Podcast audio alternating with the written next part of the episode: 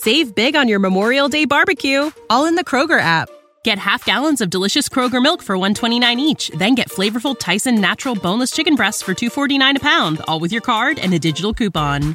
Shop these deals at your local Kroger, less than 5 miles away, or tap the screen now to download the Kroger app to save big today. Kroger, fresh for everyone. Prices and product availability subject to change. Restrictions apply. See site for details. When you don't have a clear curriculum for your classroom, it is so overwhelming to try to put that together yourself. Spending hours on Pinterest and Google pulling worksheets and pulling pieces of curriculum together to make something that works for your classroom. That's why we created the Autism Helper curriculum and now offer Curriculum Access. Curriculum Access gets you access to all levels and all subjects of the highly differentiated, evidence based Autism Helper curriculum. You can have students working on letter identification and working on parts of speech at the same time in our easy to use curriculum. We currently have hundreds of teachers using Curriculum Access from all over the world with consistently rave reviews. Want you to join that group of teachers. Now is the time to ask your administrators for curriculum access. We have an email template ready to go so you can ask them to set up a demo. Your administrators can jump on a live call with our team members to see everything that's included in the Autism Helper curriculum access. Next year, let's reduce the overwhelm. Let's start the year out with a path and a plan and resources to meet all the diverse needs of your students. Let's make next year the year of curriculum access. Head over to the show notes to learn more. Hi, I'm Sasha Long, special ed teacher and board certified behavior analyst. Welcome to the Autism Helper podcast. I'm here to explore different strategies to improve the lives of individuals with autism.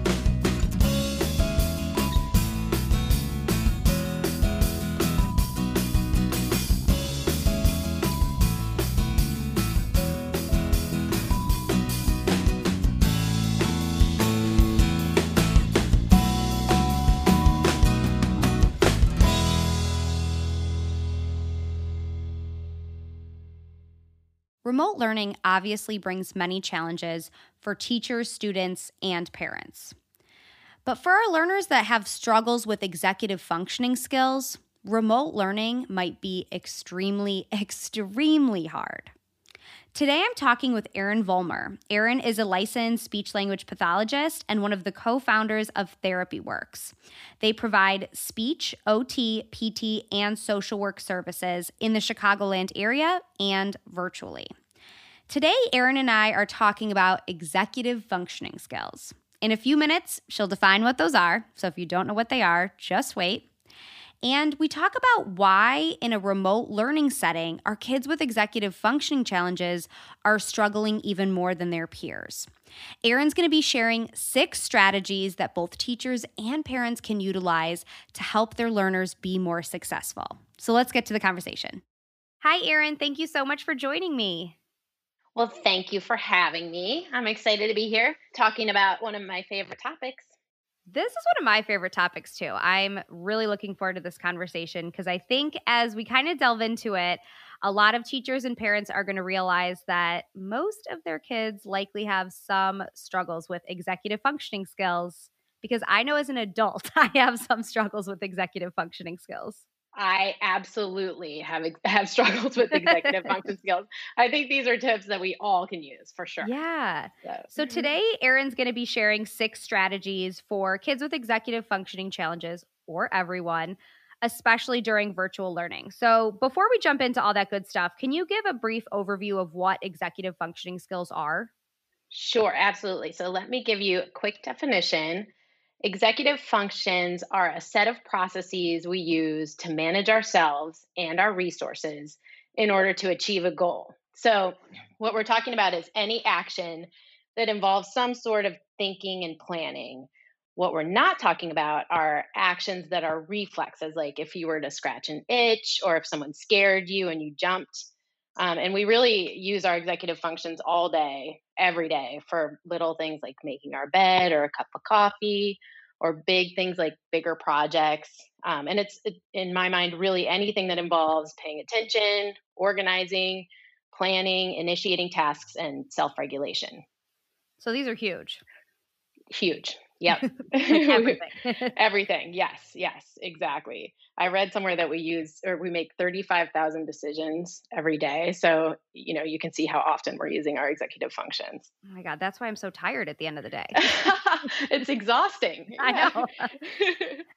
so, you know, some kids, obviously, all kids are on a spectrum of how how challenging different skills are, you know, when it comes to academics or executive functioning skills or behavior. So obviously kids have varying degrees of success and weaknesses with these skills. But specifically for our kids that struggle more with executive function challenges, why is remote learning even harder for them? Well, remote learning is harder for a couple of reasons. And the first is that you know the home environment is significantly less structured than school. So at school we have a schedule it's often unchanging it's predictable um, and then kids have bells so they know when to go to the next class and then they have teachers and other adults that are monitoring them to stay on task. Um, and then you know we've really had to ramp up the independent work too. So um, our kids are having to self manage and self regulate at a higher level. And a lot of, you know, as you know, the kids that we work with take cues from the group. So when they don't know what they should be doing, they're kind of looking around the classroom to see what everyone else is doing. So um, with remote learning, they obviously don't have that advantage. Um, and then lastly, the the home environment has a lot of distractions, and I I have figured out that I am very good at getting distracted when I'm working from home. so, um, you know, with students that already have executive function challenges, are having trouble, you know, if their sibling is walking by doing something fun, or even just knowing that their video game is in the next room, it's really hard for them to stay focused and on task when they're at home. Yes, that's such a good point. I loved the point you make made about, you know, no longer having the group as a cue. And I hadn't really specifically thought about that. And as you were talking through that kind of scenario, I have a client, um, a former client who I called him my like fake it till you make it kid. He had the best coping skills ever. He was awesome at following like group instructions. A lot of times he didn't really understand what the demand was, but he always looked like he did. And uh-huh. you're removing that whole tool and support from our kids. Absolutely. I think we're finding out how many of our kids were actually really, you know, at an advantage when they were in a group because they could see what everyone else was doing and stay on task. Yeah. Okay, and, and obviously virtual learning's very challenging for everyone, but I think when we kind of consider the needs of you know some of our kids that have bigger struggles with executive function challenges it's even that much harder. Like it's taking something that's already a big challenge and just taking it up a notch. Absolutely. I mean the good news is that we're working on these skills right and developing them but um, but we definitely need to help these kids a little bit more so let's get into your six strategies for, you know, and I think, like we said, these will apply for all kids. I think it'll be great for kind of te- both teachers and parents to hear on on either end things that we can be doing. And I love that a lot of these are are really simple tips. You don't need like brand new things that you need to laminate and Velcro and all that good stuff, but some kind of small changes can have a big impact. So, what's the first strategy that we can utilize? So, the first strategy is to help your students define and visualize the goal. So we want them to see what is the end product. And then we're going to help them create a mental picture of how it's going to look when it's finished. Um, so if it's a homework, you know, homework or a, a paper, whatever it might be, we really want them to think about, okay, what is this going to look like? And then it's also important to think about how how they're going to look when it's finished and and are they going to have a big smile on their face? How are they going to feel? Are they going to be holding up a paper with a big a on it? So that mental imagery is really great and then for kids who are not quite there yet social stories are also a great way to help them kind of define what the end goal is. Oh i love that. Save big on your memorial day barbecue all in the kroger app Get half gallons of delicious Kroger milk for 129 each, then get flavorful Tyson natural boneless chicken breasts for 249 a pound, all with your card and a digital coupon. Shop these deals at your local Kroger, less than 5 miles away, or tap the screen now to download the Kroger app to save big today. Kroger, fresh for everyone. Prices and product availability subject to change. Restrictions apply. See site for details. Is this something teachers could be incorporating into, you know, their video lessons? Sometimes, you know, teachers will have a video lesson and then kids break out and do independent work. Do you think this would work well if teachers started to model that process? Uh, absolutely. Absolutely. I think looking at it as a whole and then kind of starting from the end and working backwards is always helpful.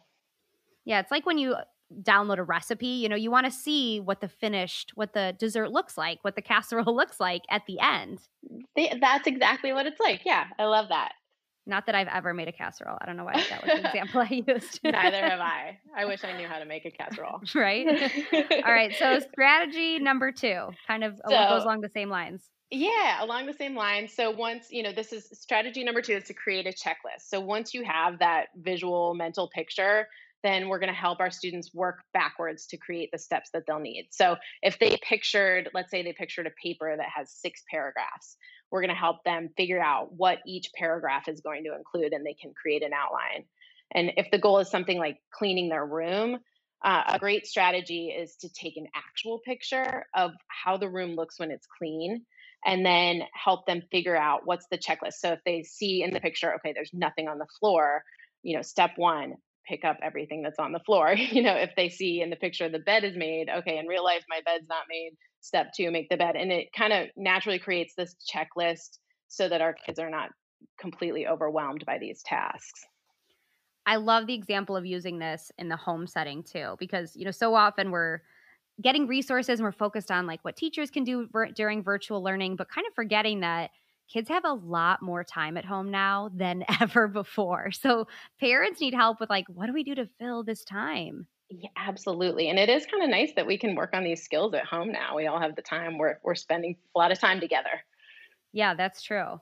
Um, I want to talk about this checklist thing a little bit because I think this is something we don't really do enough and i think especially for you know to kind of overgeneralize kids that have a lot of language skills and are you know pretty successful in academics we might see struggling in these areas and i get that like the should statements a lot well like he should just be able to clean his room but he's you know he should come on like just do it but not uh, yeah. seeing that those kids might be struggling on the process there absolutely i think kids are overwhelmed by the the task a lot of times and they don't even know how to get started. So, as much as we can break things down, it really helps them to just kind of, you know, in the checklists are great, just checking one thing off and but you know, they they often need help creating getting to that point. Yeah, and I think, you know, when we when we see kids be successful in other areas, we like assume that that like generalizes to everything, but that overwhelm is, you know, we, we do the same thing. When there's a huge project to be done or like a lot of laundry. Like I know myself, if there's a ton of laundry, I'm just like, eh, I just don't even want to get started on it. That that is so true. Yes. And actually that's perfect segue into the the next tip which is covering motivation because you know so often these kids are like why am i i don't want to do this it's not going to be fun right yes and so if they don't see the point, how do we help them even achieve that goal? So I think it helps to have a frank conversation with them about kind of embracing the struggle. So, mm-hmm. you know, and then we can go back to that mental imagery again. You know, the reason we're doing this is remember how you're going to feel when you achieve this goal. Um, and, you know, a lot of kids might need us to create smaller goals along the way as well if it's just too far out there for them but just letting them know that you know it's it's not always fun when we're working towards a goal but we're doing it for a reason and we're doing it to get to this point. Yeah i love the that like line embrace the struggle and i think especially right now like kind of everything's a struggle for teachers for parents for our kids that and and talking about that is is would be helpful. Yes i know i'm doing a lot of that at my house right now with my kids yeah, yeah. I interviewed last last week's podcast was with Dr. Eric Storch, and he was talking about you know really talking to kids about you know that this is this is not going to be this way forever and and addressing that that yeah this isn't ideal and this isn't fun but it, it's okay and it's not going to be this way for a long time and modeling that positivity which i thought was so important and i don't know if i as a parent do that enough for my own kids that's such a great point. I, I feel the same way. I know. I feel like you're right. If you have a good attitude about it, so will your kids and the students you're working with. And for this kind of idea of reminding them what they're working for, would that kind of also include then really being able to identify reinforcers and incorporate those into like virtual learning sessions and things like that? Absolutely. Yep. Yep. We want to we want to find out what's going to motivate them and and highlight on that. Number four to me is the big one, Erin. is it okay? Yes. time management. Yes. So help help break down the time. I need I need this one. I need this one too. I've been trying to use a lot of different things to help myself with time management. But yeah, for kids, time management and the passage of time in general is really a tough concept, and especially for our kids that already have executive function challenges. So I always recommend with these kids using an analog clock um, because when you have an analog clock, you can actually visually see the passage of time. So when they're trying to achieve a goal or complete a task, we want to help them break down how much time it's going to take. So if the goal, for example, is to finish a book, then we might say, okay, let's figure out how long it takes for you to read 10 pages. And then we can get out a calendar and help them map out, okay, each day you're going to need to read this much in order to achieve your goal by this point. Yes, I love that. I love the suggestion to use an analog clock because I recommend that a lot as well. Because to me, for myself, even when I, if I use like a stopwatch or a timer, sometimes I just like catch myself just staring at it, like not even completing the activity. Yeah, yeah. I know there's a lot of resetting that has to be done because I feel like, you know, inevitably we all aren't on track the whole time. So when you have an analog clock, you can say, oops, I just wasted five minutes. So now I'm going to reset and start again. So, yeah.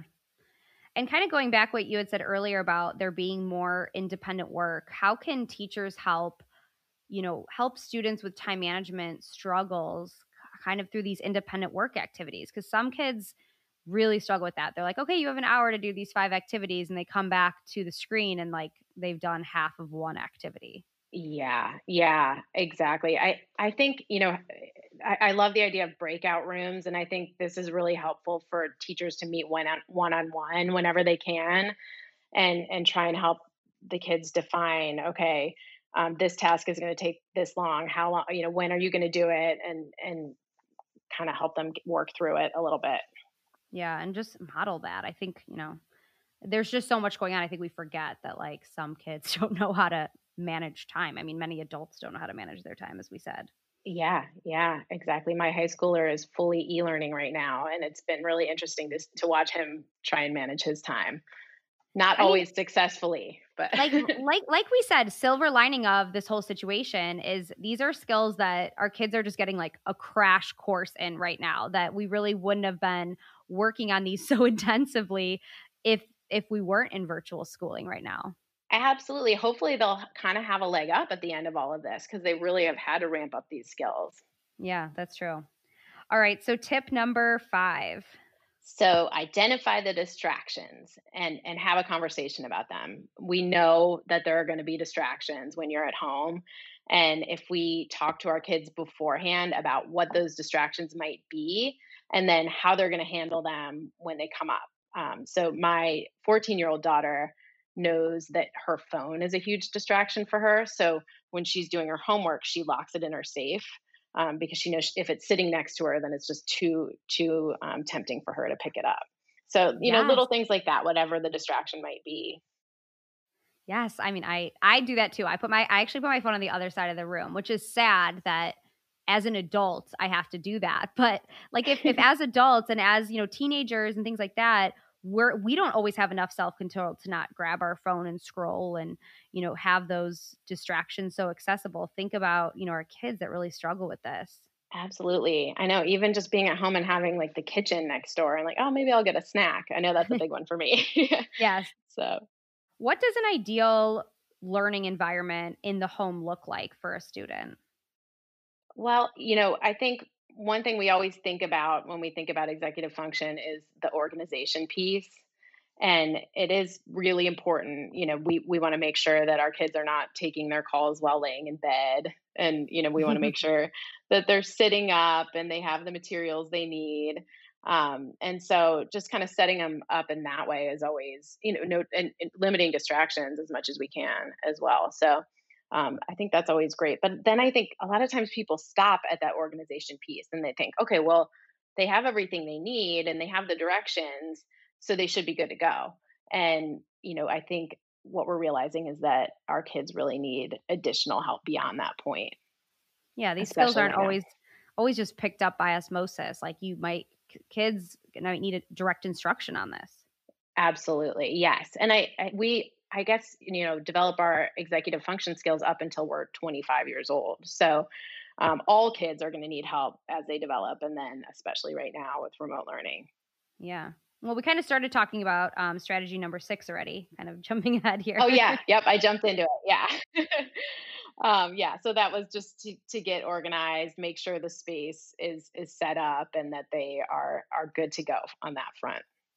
That self regulate piece of kind of teaching kids how to identify when maybe they're not organized or they are missing tools or there are distractions how do you recommend working with kids on that on being able to self-identify you know like your daughter like that oh i should put this phone is a distraction i should put this somewhere else. How can we start to teach kids to self-regulate in that way?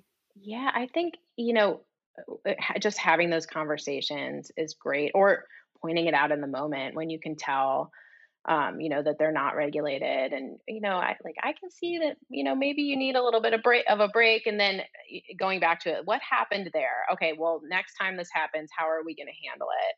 And um, eh, that's really effective usually with the with this age group. Yeah. You know i see with a lot of these skills you know parents i mean i'm guilty of this as well you know we just get like you get frustrated like why why didn't you why are you being more flexible? Or why are you getting so upset about this? Or why aren't you organized? And maybe more taking like a punishment based approach approach instead of like a skill acquisition approach. So what advice would you give for teachers you know for kind of coaching parents through that like hey you know these are skills that your child doesn't have yet but we're working on them and here are some strategies because um, sometimes that I think that can be a hard conversation to have. I, I agree. And I think to your point, you know, we we think, okay, well just do it. Just get it done. Like, why aren't you doing it? Right. Um, yeah. So I think, you know, even just educating families and parents on you know what exactly where exactly the, our kids are going to need additional help and additional structure um, throughout their day is is really goes a long way and then you know as individual skills as well because all of our kids are unique and have different areas of need. So um, you know we can kind of I, I, think you know it's conference time right now. So mm. um, for for teachers and and families to be able to have those discussions and find out where things are breaking down at home and then problem solve from there is is really helpful. Yeah that's good advice. Awesome. Thank you so much. I love that like i said these are you know really user friendly you know it just takes some some extra discussion some extra prompting some extra modeling but i think could really have a big impact on a lot of our our students who are struggling right now Yes, definitely. And now I wish I could apply these all to myself and be able to right? do them all the time. Where's that magic wand? Yeah, I know. Exactly. Yeah. Yeah. well, thank you, Erin. Can you remind people where they can go to learn more from you and about you? Absolutely. So our website is therapyworks.com and we provide um, speech, OT, PT, and social work. Great. Well, thank you so much, Erin. Thank you, Sasha. I appreciate it. Thanks for listening to the Autism Helper podcast. If you liked what you heard and want to hear more, hit subscribe. It would mean a lot to me if you left some feedback. Whether I'm working one on one with a student, doing a podcast like this one, or presenting for a PD, my goal is always to provide as much value as I can. So your feedback really helps me make sure I'm doing just that. If you have other topics you'd like me to cover, leave in the feedback or message me on social media. You can follow me at The Autism Helper on Facebook, Instagram, YouTube, and Pinterest, or visit my website, theautismhelper.com. Thanks again for listening.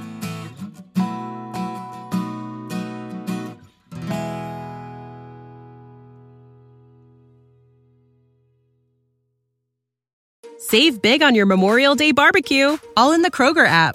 Get half gallons of delicious Kroger milk for 129 each, then get flavorful Tyson natural boneless chicken breasts for 249 a pound, all with your card and a digital coupon. Shop these deals at your local Kroger, less than 5 miles away, or tap the screen now to download the Kroger app to save big today. Kroger, fresh for everyone. Prices and product availability subject to change. Restrictions apply. See site for details. Having the right resources for your classroom is essential to making sure your classroom is running smoothly. At the Autism Helper Shop, we have all of the resources you need to make sure you have the behavior, communication, and curriculum supports for your students. Within our shop, we have adapted books, task cards, resources aligned to the VB-MAPP and the ABLLS, behavior plan flowcharts, data sheets, curriculum. Everything you need, whether you are an early childhood teacher or a high school teacher, we have all of the resources that will meet those students' needs. So head over to shop.theautismhelper.com to check out all of our resources.